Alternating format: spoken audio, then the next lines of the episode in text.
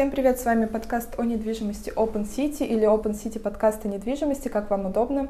А, с вами его ведущая Анастасия Елфимова и основатель сервиса по продаже новостроек Open City Евгений Дружинин. Женя, привет. Настя, привет. Мы закончили целый цикл, как выбрать квартиру для, и, по-моему, уже все рассказали об этом. И поэтому сегодня перейдем к следующей теме про риски, про страхи, про сомнения, а именно риски покупки квартиры в новостройке. Что скажешь? Ну, частый вопрос, именно все об этом э, думают, э, что есть риски при покупке квартиры на новостройке. Ну, блин, современное сейчас новое законодательство, к сожалению, я бы даже сказал, что рисков практически нету, к сожалению. Почему к сожалению? Ну, вот несколько лет назад, когда еще 214 был такой, когда можно было деньги, ну, застройщик на деньги дольщиков строил, а еще до этого, когда были другие, там, ЖСК и так далее, это была настоящая инвестиция. То есть тот самый риск, где ты можешь потерять все, а можешь приобрести там X2, X3. Сейчас все стало а, благодаря вот людям, которые говорят, дайте нам безопасность, теперь стало безопасно. Но так легко, как раньше, там заработать X2, X3 уже э, ну, на росте цены ну, практически невозможно. Это единичные проекты. Это уже э, такая большая работа. Мы в предыдущих выпусках это обсуждали. Ну, то есть раньше как было? У тебя стоит э, земля, флажок там, название ЖК, рядом поставили э, офис, да, вагончик, и все, ты покупаешь, через год продаешь, и ты точно заработал. Теперь надо думать, искать, э, проверять, анализировать и так далее. Ну, у тебя какая-то ностальгия по вот этому вот авантюризму, когда либо все, либо ничего. Слушай, Настя, я блин, несколько у меня было таких сделок, я заработал. Просто вообще не разбираюсь, ну, то есть не разбираюсь. Я и многие такие были люди, uh-huh. которые... При том, что самое интересное, я рассказывал, а, наверное, одна из моих первых а, покупок была под 16% годовых, да, ну, по барабану 16-16. Как разница, у тебя вырастает несколько раз квартира, хоть 16. Uh-huh. Поэтому, да, не то чтобы ностальгия, это история про то, что сейчас нужно думать, угу. сейчас нужно советоваться и нужно очень тщательно выбирать. И поэтому все эти люди, которые выступали когда-то за безопасность, они сейчас говорят, какого черта у нас новостройки так все не растут. Угу. А, ну вот мы, кстати, в каждом выпуске говорим, когда про безопасность, обсуждаем закон 214, но как будто бы так подробно и не поговорили, что он вообще подразумевает, что, о чем он, что такое скроу-счета, и вот какой-то краткий курс в гарант нашей безопасности. Можно? Давай. Ну, Давай начнем с того, что 214 федеральный закон э, говорит о том, что вот уже современная его новая редакция, э, то есть он до этого был безопасный, что был аккредитив, он изначально был придуман, чтобы не было двойных продаж.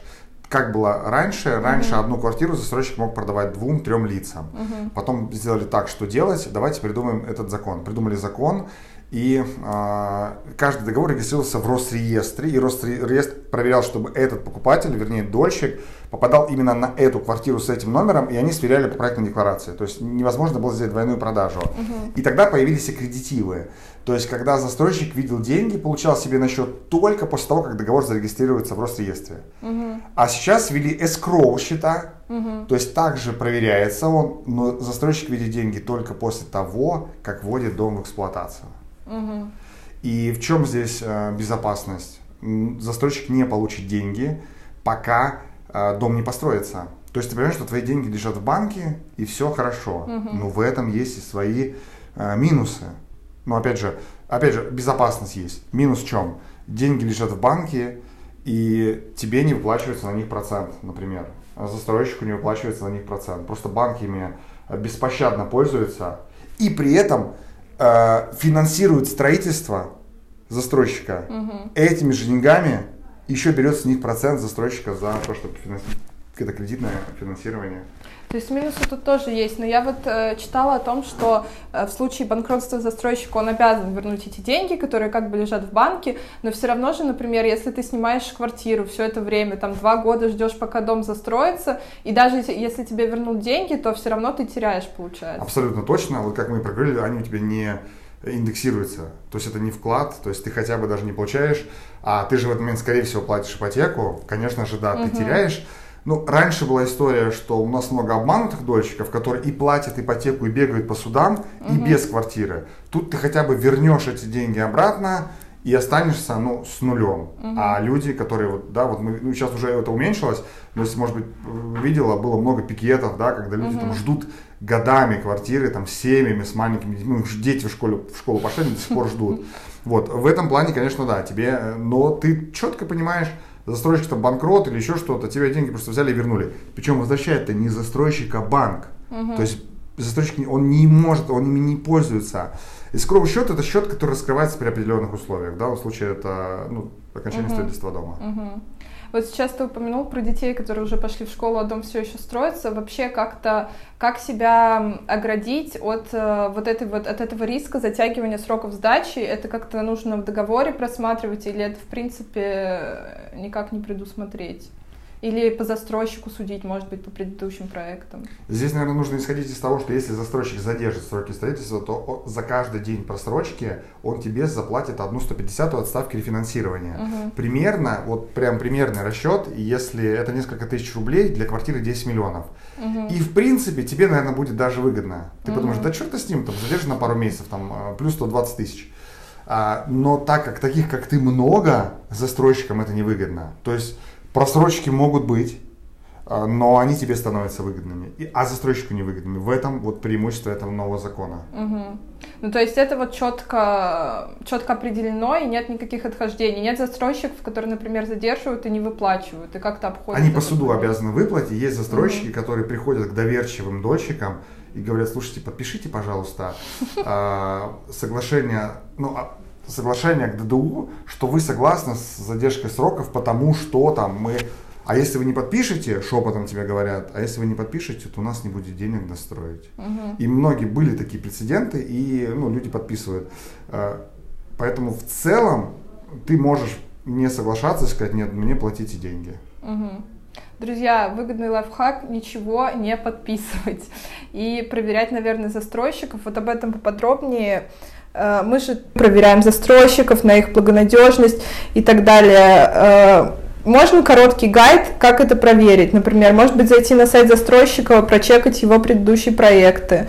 Или вот что-то такое, почитать отзывы, я не вот, знаю. Ты, ты знаешь, вот, наверное, что единственное, я бы не советовал, наверное, читать отзывы, угу. потому что по жилым комплексам, по застройщикам это какие-то э, бесконечная борьба конкурентов. Угу. То есть ты читаешь э, и отзывы там настолько ну, либо действительно положительные, либо дико негативные.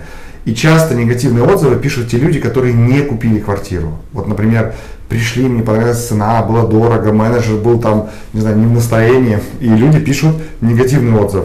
И здесь очень важно вычленять, э, что здесь касается там, конкретно твоего настроения сейчас, угу. тот, кто писал, или же все-таки действительно это реальный отзыв. Поэтому отзывы, ну, очень-очень внимательно смотреть, чтобы не попасть в чужую игру. А вот проверить, э, насколько застройщик задерживал те или иные проекты, действительно возможно. Uh-huh. Можно посмотреть, э, есть даже, ну, можно погуглить, и, и есть официальные информации, источники, где собираются данные, где можно посмотреть, какой процент задержек дома у данного застройщика. Uh-huh. Но опять же, тоже нужно понимать, что процент задержек в прошлом не говорит об этом же в будущем. Ну да. Если он до этого был идеальным, не значит, что он до этого будет плохим. И наоборот. Поэтому здесь нужно все-таки смотреть наверное, на объективно смотреть, проверять, ну и работать с профессионалами. Да, я хотела тоже подвести работать с брокерами, потому что это намного упрощает задачу. Еще один риск, который существует при покупке новостройки, это страх переплаты, э, выбрать не тот момент, э, оформить там сделку и узнать, что через несколько месяцев цена упала. Как этого избежать? Э, правильно выбирать проект, сравнивать с конкурентами выбирается проект, который действительно сейчас самый выгодный. То есть понятно, что если ты покупаешь проект самый дорогой в локации, но mm-hmm. вероятность есть того, что он ну, у тебя упадет. Да? Вот у нас, допустим, один из последних а, проектов крупного очень застройщика, не буду говорить а, кого, а, он сейчас стартовал по ценам, где студии стартуют а, больше 10 миллионов где однокомнатная, там больше 12 миллионов, причем застройщик такого массового сегмента, и ну, хочется сказать, я понимаю, наверное, все понимают, что цены завышенные, угу. и они будут точно корректироваться вниз. Вот глупо пойти и купить сейчас его. Конечно, в таких ситуациях, если ты его купишь, если ты будешь работать, э, ну, либо сам, либо там без брокера, например, э, что, в общем-то, кстати, одно и то же, да, э, есть риск попасть, потому что важно делать полное сравнение. Если ты покупаешь по хорошей цене, конечно же, риски того, что будут изменения не минимальны. Они, конечно же, есть. Мы живем в дико турбулентное время. И вот помним, да, прошлую субботу все, когда угу. все, наверное, сидели и думали, черт побери, блин, скорее бы она закончилась, слава богу, она закончилась именно так, как закончилась, да, и мы все были счастливы. Э, поэтому возможные коррекции вниз какие-то, но если мы говорим про общие экономические ситуации, мы на это повлиять не можем, а на то, где можем повлиять, мы должны очень качественно выбирать проект на старте. Угу. Выбирать проект на старте, работать с брокерами, еще раз напоминаем. Э, полезные лайф, лайфхаки. Э, вот еще что я хотела спросить про отделку, про всякие дизайнерские ремонты. Есть ли риск, что самому это будет сделать дешевле, чем, чем оформлять под ключ проект? Сто процентов можно сделать самому дешевле. Здесь, знаешь, Настя, вопрос в том ведь, как ты, э, что ты хочешь. Вот если тебе прям в кайф реально работать там со строителями, там общаться с ними, там они тебе будут присылать там фотки из магазина, ты будешь их двигать. Если тебе это в кайф, есть время, конечно, наверное, выгоднее, проще. Угу. Если у тебя нет на это времени или желания, конечно, проще работать с компанией, либо заказать у застройщика. Поэтому здесь, опять же, нет правильного ответа. Да, действительно, нужно отталкиваться от себя, что больше тебе э, подходит. Угу. Ну, с точки зрения денег, еще раз, конечно же, можно дешевле. Угу. Ну, то есть, если, смотри, да, вот э, рассуждать логично, есть рабочие. Если ты прораб, да, то ты э, платишь условно 100 рублей. Если ты, допустим, не прораб, а руководитель компании строительной, то ты уже платишь там 150 рублей, потому что есть еще прораб. Угу. Если ты заказчик, то ты платишь 200 рублей, потому что есть еще руководитель компании. Ну, со всем бэком, да. Очень длинная цепочка. Да, конечно же, ну, ты должен понимать, что если ты хочешь дешевле, ну, будь прорабом. Если угу. ты готов быть прорабом, конечно, да, давай делать сам. Но вот у кого-то есть еще страх в эту же тему про там некачественные материалы. Кто-то, может быть, и хочет дизайнерский ремонт и не боится переплатить, но им страшно именно в новостройках покупать, потому что а вдруг что-то сделают не так. Ну, у нас дизайнерские ремонты э, делают застройщики только бизнеса и угу. премиум сегмента. Это те ребята, которые дорожат своей репутацией, и они не будут вести себя как собаки, угу. где будут с тобой ругаться там из-за чего-то, там из-за какого-то угла там неправильно и так далее.